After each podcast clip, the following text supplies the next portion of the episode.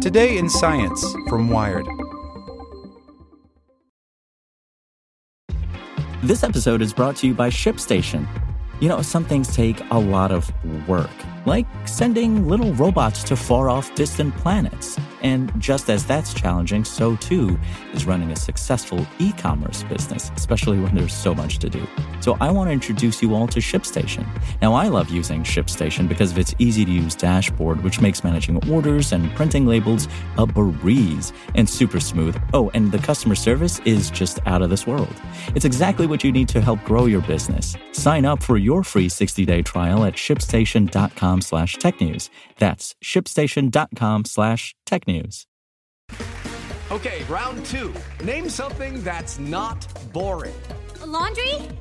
Ooh, a book club. Computer solitaire, huh?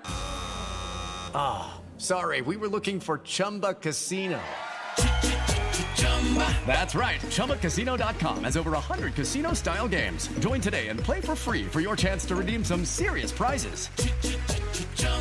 ChumbaCasino.com. No purchase necessary. Full prohibited by law. 18 plus terms and conditions apply. See website for details. Hey there, this is the spoken edition of Wired. Brought to you by MD Anderson Cancer Center. Ranked number one in the nation by U.S. News and World Report. Learn more about MD Anderson at makingcancerhistory.com. These Hidden Women helped invent chaos theory by Joshua Sokol.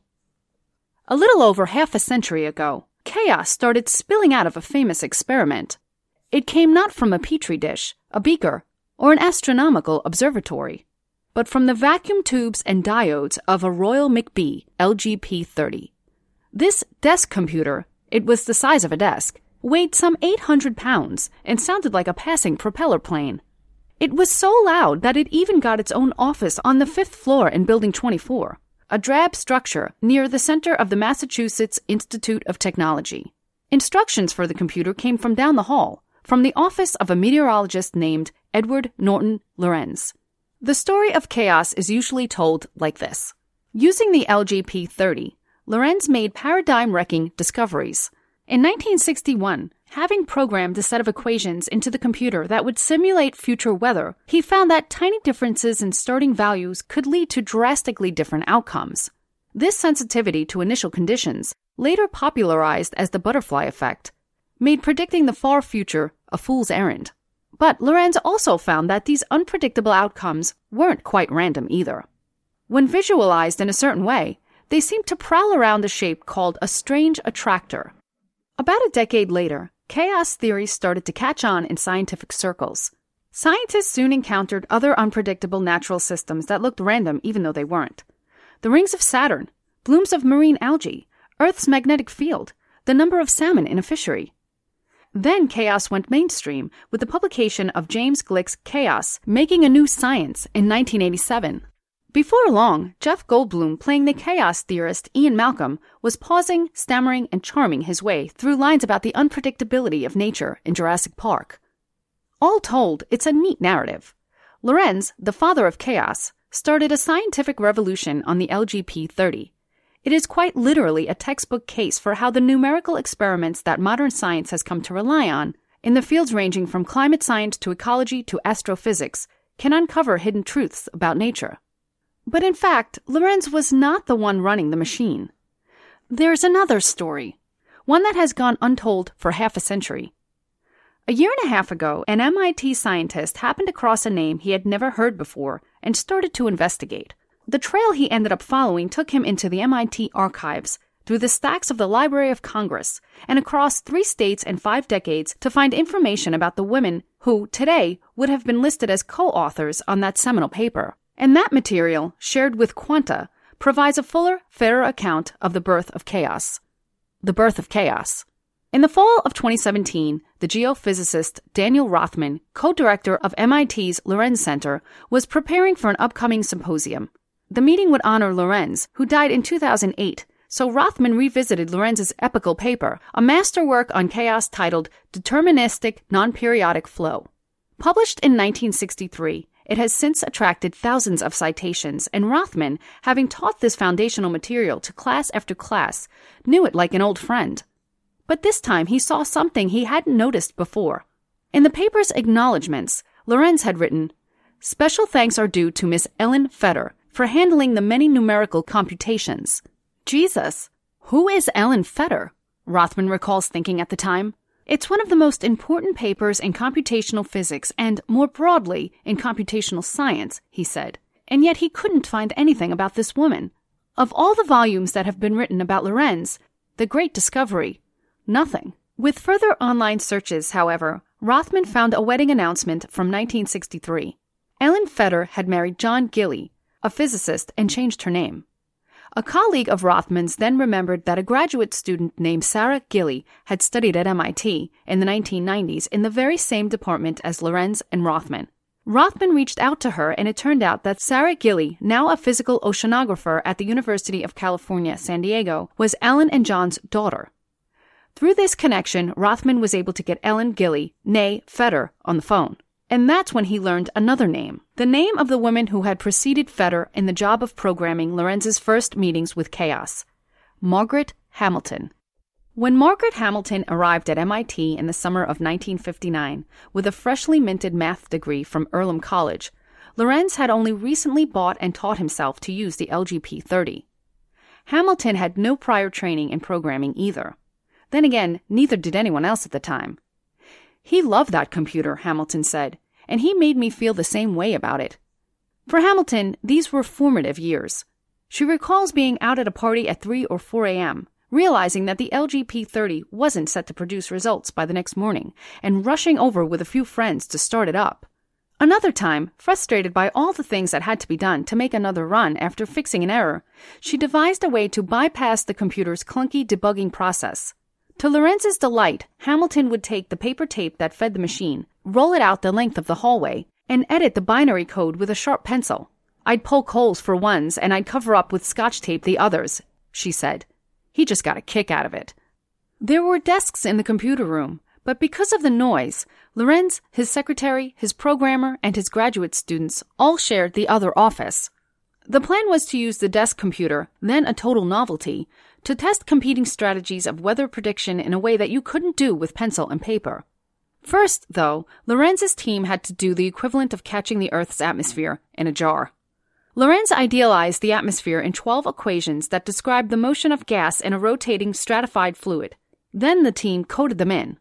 Sometimes the weather inside this simulation would simply repeat like clockwork. But Lorenz found a more interesting and more realistic set of solutions that generated weather that wasn't periodic. The team set up the computer to slowly print out a graph of how one or two variables, say the latitude of the strongest westerly winds, changed over time. They would gather around to watch this imaginary weather, even placing little bets on what the program would do next. And then one day it did something really strange. This time they had set up the printer not to make a graph, but simply to print out timestamps and the values of a few variables at each time. As Lorenz later recalled, they had rerun a previous weather simulation with what they thought were the same starting values, reading off the earlier numbers from the previous printout. But those weren't actually the same numbers. The computer was keeping track of numbers to six decimal places, but the printer, to save space on the page, had rounded them to only the first three decimal places. After the second run started, Lorenz went to get coffee. The new numbers that emerged from the LGP 30 while he was gone looked at first like the ones from the previous run. This new run had started in a very similar place after all, but the errors grew exponentially. After about two months of imaginary weather, the two runs looked nothing alike. This system was still deterministic, with no random chance intruding between one moment and the next. Even so, its hair trigger sensitivity to initial conditions made it unpredictable. This meant that in chaotic systems, the smallest fluctuations get amplified. Weather predictions fail once they reach some point in the future because we can never measure the initial state of the atmosphere precisely enough. Or, as Lorenz would later present the idea, even a seagull flapping its wings might eventually make a big difference to the weather. In 1972, the seagull was deposed when a conference organizer, unable to check back about what Lorenz wanted to call an upcoming talk, wrote his own title that switched the metaphor to a butterfly. Many accounts, including the one in Gleick's book, date the discovery of this butterfly effect to 1961, with a paper following in 1963. But in November 1960, Lorenz described it during the Q&A session following a talk he gave at a conference on numerical weather prediction in Tokyo. After his talk, a question came from a member of the audience. Did you change the initial condition just slightly and see how much different results were? As a matter of fact, we tried out that once with the same equation to see what could happen, Lorenz said. He then started to explain the unexpected result, which he wouldn't publish for three more years.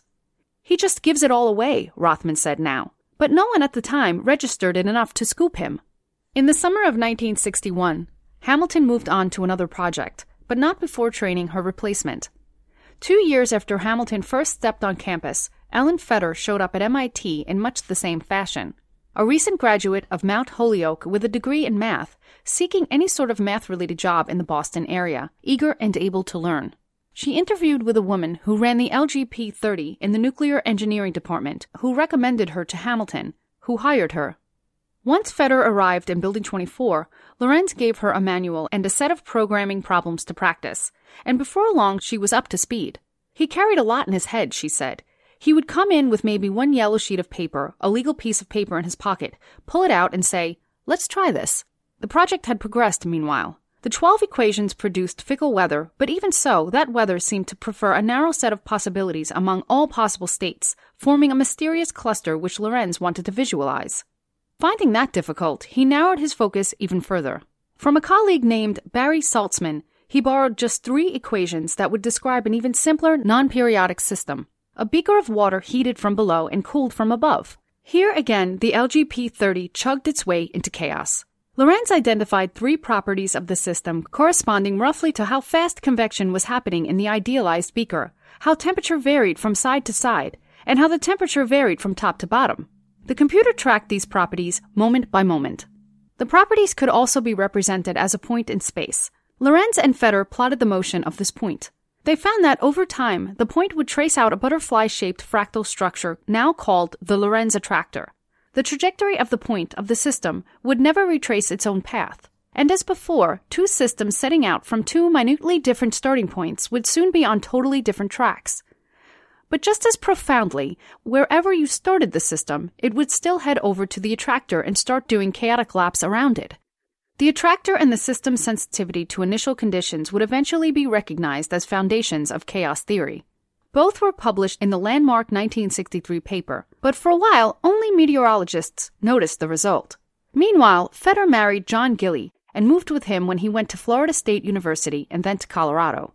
They stayed in touch with Lorenz and saw him at social events, but she didn't realize how famous he had become. Still, the notion of small differences leading to drastically different outcomes stayed in the back of her mind. She remembered the seagull flapping its wings. I always had this image that stepping off the curb one way or the other could change the course of any field, she said. Flight checks. After leaving Lorenz's group, Hamilton embarked on a different path, achieving a level of fame that rivals or even exceeds that of her first coding mentor. At MIT's Instrumentation Laboratory starting in 1965, she headed the onboard flight software team for the Apollo project. Her code held up when the stakes were life and death even when a misflipped switch triggered alarms that interrupted the astronauts' displays right as Apollo 11 approached the surface of the moon. Mission Control had to make a quick choice land or abort. But trusting the software's ability to recognize errors, prioritize important tasks, and recover, the astronauts kept going. Hamilton, who popularized the term software engineering, later led the team that wrote the software for Skylab, the first U.S. space station. She founded her own company in Cambridge in 1976, and in recent years her legacy has been celebrated again and again. She won NASA's Exceptional Space Act Award in 2003 and received the Presidential Medal of Freedom in 2016. In 2017, she garnered arguably the greatest honor of all a Margaret Hamilton Lego minifigure. Fetter, for her part, continued to program at Florida State after leaving Lorenz's group at MIT. After a few years, she left her job to raise her children. In the 1970s, she took computer science classes at the University of Colorado, toying with the idea of returning to programming, but she eventually took a tax preparation job instead. By the 1980s, the demographics of programming had shifted. After I sort of got put off by a couple of job interviews, I said forget it, she said. They went with young techie guys. Chaos only re entered her life through her daughter, Sarah. As an undergraduate at Yale in the 1980s, Sarah Gille sat in on a class about scientific programming. The case they studied? Lorenz's discoveries on the LGP 30. Later, Sarah studied physical oceanography as a graduate student at MIT, joining the same overarching department as both Lorenz and Rothman, who had arrived a few years earlier. One of my office mates in the general exam, the qualifying exam for doing research at MIT, was asked, How would you explain chaos theory to your mother? She said. I was like, Phew, glad I didn't get that question. The changing value of computation. Today, chaos theory is part of the scientific repertoire. In a study published just last month, researchers concluded that no amount of improvement in data gathering or in the science of weather forecasting will allow meteorologists to produce useful forecasts that stretch more than 15 days out. Lorenz had suggested a similar two week cap to weather forecasts in the mid 1960s. But the many retellings of chaos's birth say little to nothing about how Hamilton and Ellen Gille wrote the specific programs that revealed the signatures of chaos. This is an all too common story in the histories of science and technology, wrote Jennifer Light, the department head for MIT's Science, Technology, and Society program, in an email to Quanta. To an extent, we can chalk up that omission to the tendency of storytellers to focus on solitary geniuses, but it also stems from tensions that remain unresolved today. First, coders in general have seen their contributions to science minimized from the beginning. It was seen as rote, said Mar Hicks, a historian at the Illinois Institute of Technology. The fact that it was associated with machines actually gave it less status rather than more. But beyond that and contributing to it, many programmers in this era were women. In addition to Hamilton and the woman who coded in MIT's nuclear engineering department, Ellen Gille recalls a woman on an LGP 30 doing meteorology next door to Lorenz's group. Another woman followed Gille in the job of programming for Lorenz. An analysis of official U.S. labor statistics shows that in 1960, women held 27% of computing and math related jobs. The percentage has been stuck there for half a century. In the mid 1980s, the fraction of women pursuing bachelor's degrees in programming even started to decline. Experts have argued over why. One idea holds that early personal computers were marketed preferentially to boys and men. Then, when kids went to college, introductory classes assumed a detailed knowledge of computers going in which alienated young women who didn't grow up with a machine at home. Today, women programmers describe a self perpetuating cycle where white and Asian male managers hire people who look like all the other programmers they know. Outright harassment also remains a problem. Hamilton and Gille, however, still speak of Lorenz's humility and mentorship in glowing terms. Before later chroniclers left them out, Lorenz thanked them in the literature in the same way he thanked Saltzman, who provided the equations Lorenz used to find his attractor. This was common at the time. Gille recalls that in all her scientific programming work, only once did someone include her as a co author after she contributed computational work to a paper. She said she was stunned because of how unusual that was. Since then, the standard for giving credit has shifted. If you went up and down the floors of this building and told the story to my colleagues, every one of them would say that if this were going on today, they'd be a co author, Rothman said. Automatically, they'd be a co author computation in science has become even more indispensable, of course. For recent breakthroughs like the first image of a black hole, the hard part was not figuring out which equations describe the system, but how to leverage computers to understand the data. Today, many programmers leave science not because their role isn't appreciated, but because coding is better compensated in industry, says Alyssa Goodman, an astronomer at Harvard University and an expert in computing and data science. In the 1960s, there was no such thing as a data scientist. There was no such thing as Netflix or Google or whoever that was going to suck in these people and really, really value them, she said. Still, for coder scientists in academic systems that measure success by paper citations, things haven't changed all that much. If you are a software developer who may never write a paper, you may be essential, Goodman said, but you're not going to be counted that way. Introducing Wondersuite from Bluehost.com, the tool that makes WordPress wonderful for everyone. Website creation is hard, but now with Bluehost, you can answer a few simple questions about your business and goals, and the Wondersuite tools will automatically lay out your WordPress website or store in minutes. Seriously. From there, you can customize your design, pick your brand colors, and add blocks. No custom theme or coding required. You'll get content suggestions that you can keep or revise, and with Yoast SEO built in, we automatically help you get found in search engines. From step by step guidance to suggested plugins to an AI powered help bot, our built in tools make WordPress wonderful for everyone. Whether you're a beginner or a pro, you can join over 2 million Bluehost users. Go to bluehost.com/wondersuite. That's bluehost.com/wondersuite.